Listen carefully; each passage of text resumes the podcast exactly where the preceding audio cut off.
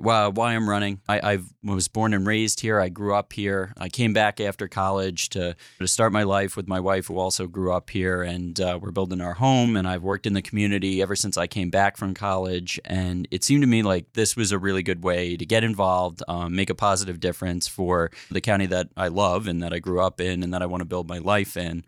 And when I looked at what had been going on over the last four years, especially from my position where I was looking at it from, we saw a lot of discord, a lot of anger, a lot of animosity between people that w- should be working for the betterment of everybody in this community. And I just didn't see that happening. When we fully decided, okay, now we're going to build the house, we're fully committed, we're invested in this area, this is where we want to be long term, I decided at that point that it was time for, for somebody to step up and f- to try to make a positive difference for the community at the county level. We have a lot of good representatives in this county from town supervisors, obviously our state, our federal elected officials, but I just wanted to make sure that the people's voice at the county level was also being heard and that somebody was in power there who was able to bridge some of the gaps that we see in terms of especially healthcare coverage.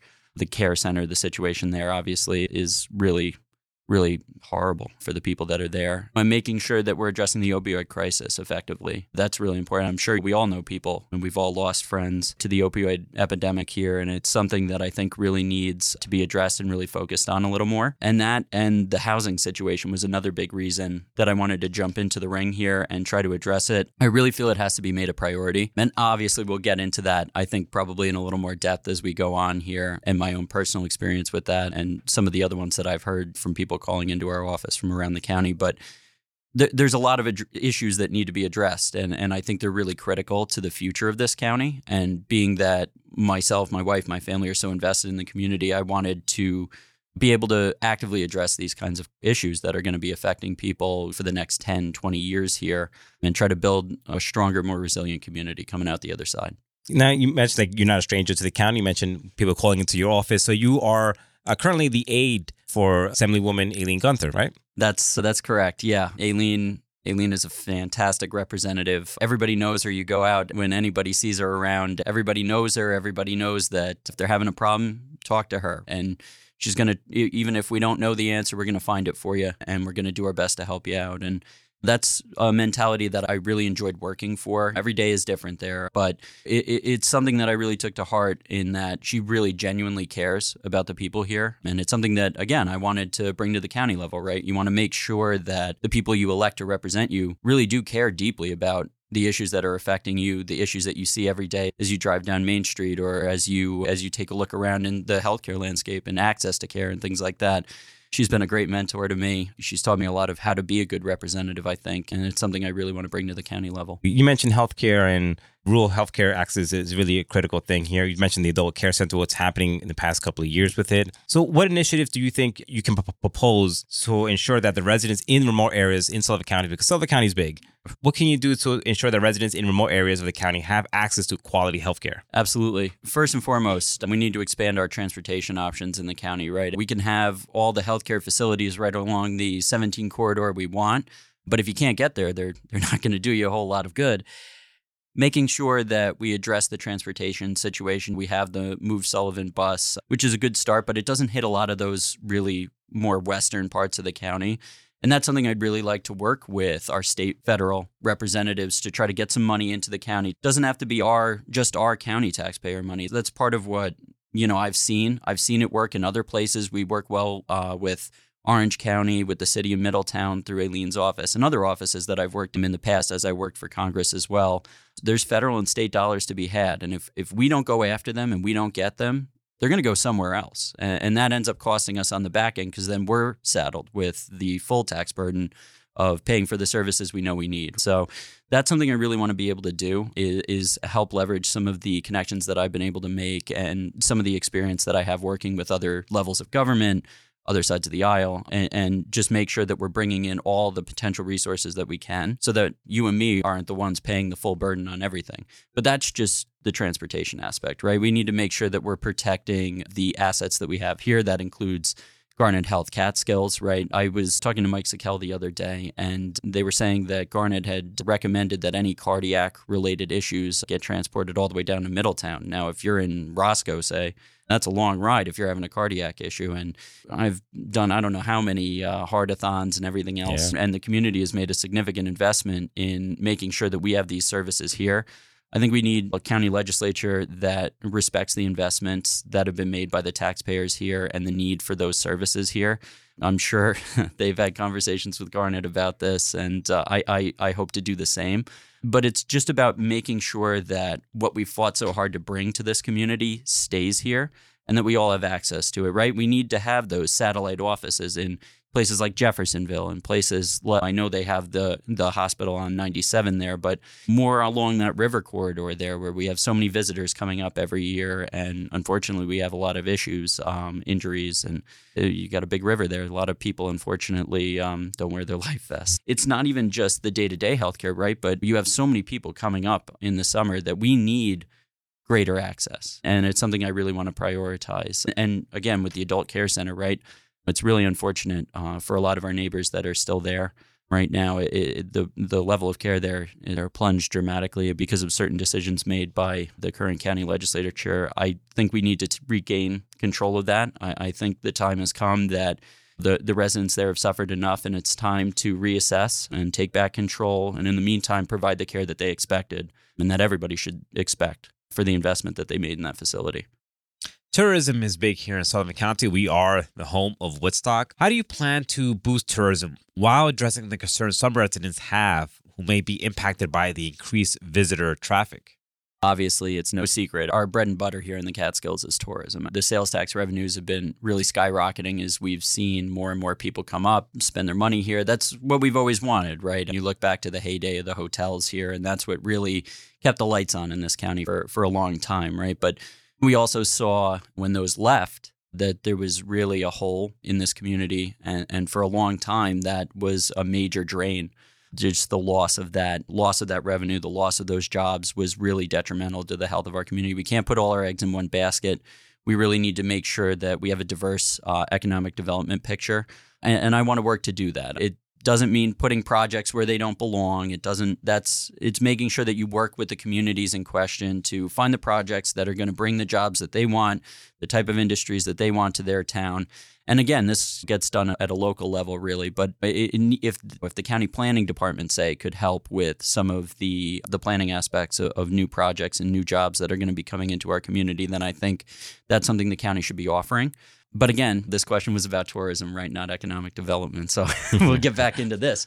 So, in terms of tourism, we have a really, we're lucky to have a fantastic person in Roberta Byron Lockwood. To she just won Tourism Professional of the Year. So, congrats, Roberta. But she's really done a great job. It's no accident that we've seen the type of influx that we have. There's plenty of options for people to go to. There's a reason that people have come here, and that's because of the hard work that her and her team have done I think we need to continue to invest in promotion for our area. That's a huge aspect of what we need to do. It means fully funding the efforts that are made by Roberta and others in the county to put on events, to bring people up here, to advertise in places like Brooklyn, which I know they've been doing that are bringing those people up here. But you know, what strikes me about the other side of the coin, right? And I'm going to bring this back to my own experience here, right, with housing, because you have all these people coming up here. They love it and it's great. And we want to encourage them to come up here and, and really revitalize our area and be residents and be invested in our community. But at the same time, you know, we're seeing the cost of living go way up here. It's really crazy to the point where, you know, a lot of the jobs aren't paying enough for people to be able to afford things like rent, let alone going out and checking out the new restaurant that just opened or just meeting day to day needs. And a big part of that, like I said, is rent, housing, those kinds of costs. And I guess if you don't mind, I'll get into a little bit sure, about yeah, what happened with myself when I came back from college, uh, my wife and I were able to rent a house in Bethel, uh, which is why we fell in love with that part of the county originally, obviously, having come from Liberty. But we were able to rent a house there. We were able to get our feet planted in a place for enough time. And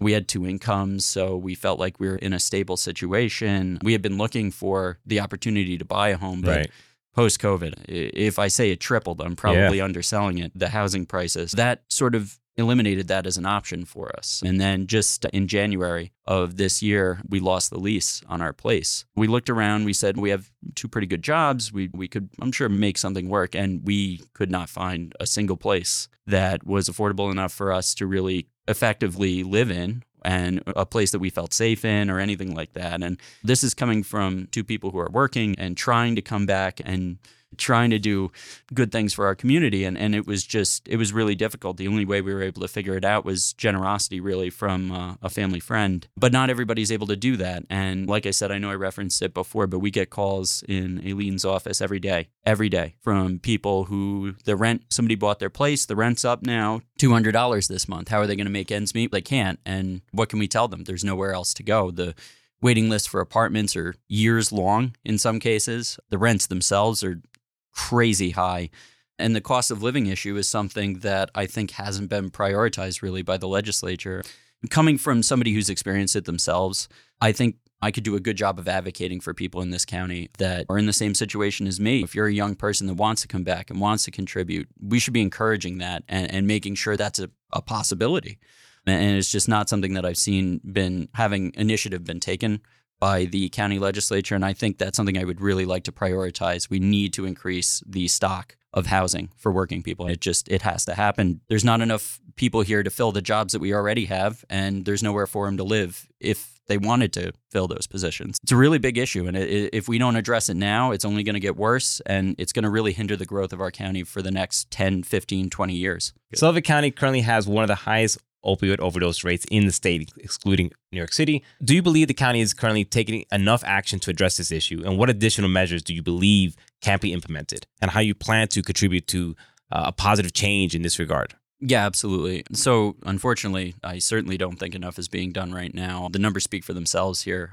Our opioid overdose death rate is obviously, like you said, the highest in the state outside of the city. That's not something you want to be number one in. We want to be number one in tourism, in, in environmental protection, in making sure that we want to be number one in economic development, whatever it is. You don't want to be number one in this. So, is enough being done? I don't think so. No, especially with the opioid settlement funds that came into the county being sat on for over a year in some cases for some of the programming that would help with addiction, with treatment, with housing of people that are coming out of treatment. And that something that I see every day. I sit on the task force, the drug task force I have for uh, three years now. And we discuss a lot of different things that, that could help. My pillar that I have been on is the legislative pillar. So we discuss different legislative priorities that Aileen can put in and, and try to help. And we get our best ideas, and this is universal of I believe, and the way any government body should work. You get your best ideas from the people who are in the trenches every day, right? So what our pillar has really been able to do is hear from the people on the ground that are experiencing the problems and say, we need a law to fix this. This is the only way we're going to get change here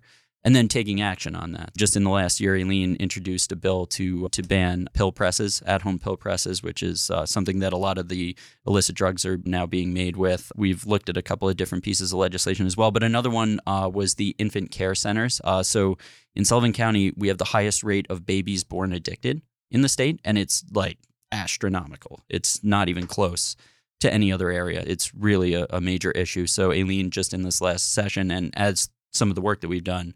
As part of the the policy pillar of the drug task force we passed a bill to create four infant care centers in New York state one of which we're going to we're going to work to get here hopefully once the governor signs it. But this is just some of the and I don't want to harp too much on on the work that we've done in Aileen's office because that's her that's not me. But these are things that we look into through this drug task force. And one of the other things that we do obviously is recommend how the money that we get in from the settlement should be spent. And we submitted that and unfortunately, it wasn't acted on for a few months. And, and in some cases, some of the programs hadn't been paid uh, for work that had already been uh, provided uh, mm-hmm. for over a year. Whether it's a, a, lack of knowledge of what was going on there or whatever it might be, that's that's unacceptable. We really, with the situation that we're in here, we really need to do better for our residents, I think. And it's not just about spending money, but it's about prioritizing what we're spending money on. So the county pays to house people that are coming out of treatment or whatever it might be, if they don't have housing, they're put in emergency housing. And, and those are the people that are put in these motels that we all see around, mostly in Monticello and Liberty. And they're really tough situations, especially for people who are trying to recover from drug use. They're targeted in these places. And, and our county taxpayer dollars are going to these places that really are, are in such bad shape. Obviously, we, we lost the child unfortunately in the Knights Inn uh, earlier this year and that that's a, a sign of an issue systemically within our county government in the way that we uh, treat people who need our help and the way that we treat our own residents. Really sad thing. And it's something that I'd like to address. We need to make sure that we're investing in proper housing for everybody, not just the working people too, but the people who need our help. Otherwise, we're never gonna we're never gonna make a dent in this if we don't if we don't prioritize people first and making sure that they get well and that they have the resources to be able to do so.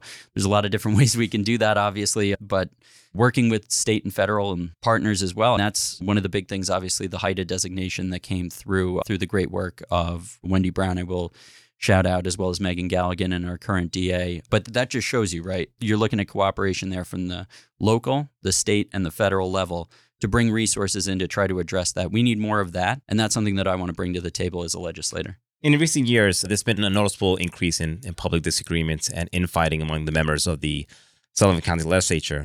As you look to the future, what steps do you intend to take to address this issue and foster better uh, cooperation among your fellow legislators? If, if we can't even work with each other, it's going to be tough to to work with anybody else. And the, the there certainly has been a lot of strife and a lot of back and forth and a lot of argument within the legislative body itself. It's really it's no way to run an operation. It's unacceptable. I think sometimes people forget that they represent people. It's not about them and their personalities and, and whatever negative interactions they might be having with their coworkers, right? You still have a job to get done at the end of the day, like anywhere else. It's it's a job. What would I do to change the narrative? I've always worked with other people, right? I, I started out uh, working for a Republican uh, congressional representative and working here in Sullivan County for him. I obviously moved on then to Aileen's office and, and worked with every just about every legislator in the county and every town supervisor in the county. Doesn't matter to me, party, personality, whatever. If it's going to help the people of Sullivan County, that's what I want to do. And I've always made that a priority throughout my life, whether it was working in government, whether it was on the school baseball team, or whatever it might have been. Working together is the only way that we get anywhere. And we can call it strife or whatever, but my opponent was found guilty of defaming another legislator. That kind of behavior should not be tolerated, period. And it, it's just really sad that this is where our county government has come to. And it, it's it makes us really, when we're looked at from a statewide perspective, a laughing stock. And, and it harms investment too in our community, right? Uh, what business is going to want to take a look at what's going on at a county legislative level and say, this is where I want to invest for the next 10, 15, 20 years? It's just it's really sad that this is where it's come and that this is where it's gotten to. But I'm fully prepared to work with any elected officials, any of my colleagues, any of my state and federal representatives. I just want to get things done and make sure that we're getting the resources that we need to take care of the people in our community. And that's what's most important. So, you like I said, you mentioned your opponent. You're running against Rob Doherty, who's uh, currently the chairman on the legislature. Mm-hmm. So, why should folks vote for you over your opponent? I'm very experienced for my age. I, I, understand I'm a younger guy, but I've worked in government and politics longer than my opponent. I've worked at every single level, from the state to the federal to the local level. I've worked with both sides uh, actively, and I know the ins and outs of government. And that's been a benefit that I've been able to glean from my time with both Congressman Faso and Aileen.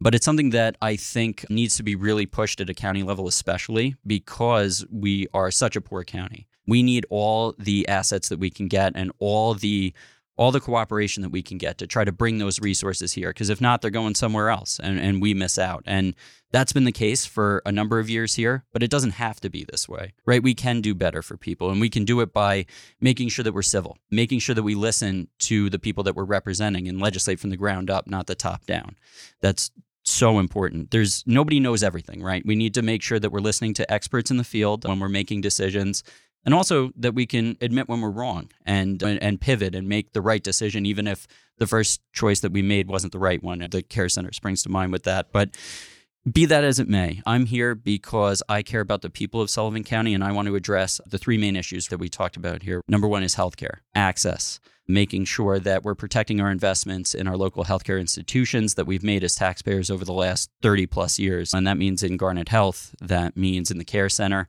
and making sure that we take care of people. That's our number one asset. We haven't done it. We need to do it. And we'll never change our healthcare rankings or anything else until we acknowledge that fact and we move forward. So that's number one. Number two for me is housing. Uh, again, I've obviously explained my own story. That's not unique. That's so many people in this county. As I go around and as I talk to people and as I meet people, that's it's a huge thing on people's minds. And it's unfortunately going to continue as the cost of living continues to go up and prices continue to go up, rents continue to go up. We need to make sure that we have places for people who are living and working in our community that they can afford. Otherwise, our community is going nowhere. So that's another very important thing to me. And then lastly, like we just talked about, working together and cooperation. That's I can't express how important that is in government, right? I, the whole process by which we set up our government is designed on working together, compromising, and making sure that you're getting ideas directly from the people you're elected to resent, represent. That's exactly how it should work. And that's exactly what we haven't seen over the last few years. So these are a few areas that I think I specifically can work to address. And I'm in a good position to do. I think that that alone distinguishes me from my opponent, and I'd I'd really like to be the representative here, and I'd like to continue to work for the betterment of our community here. We were talking to Matt McPhillips, who's running for District One legislature. Thank you so much for joining us on the program. Anytime, Patricio. Thank you so much.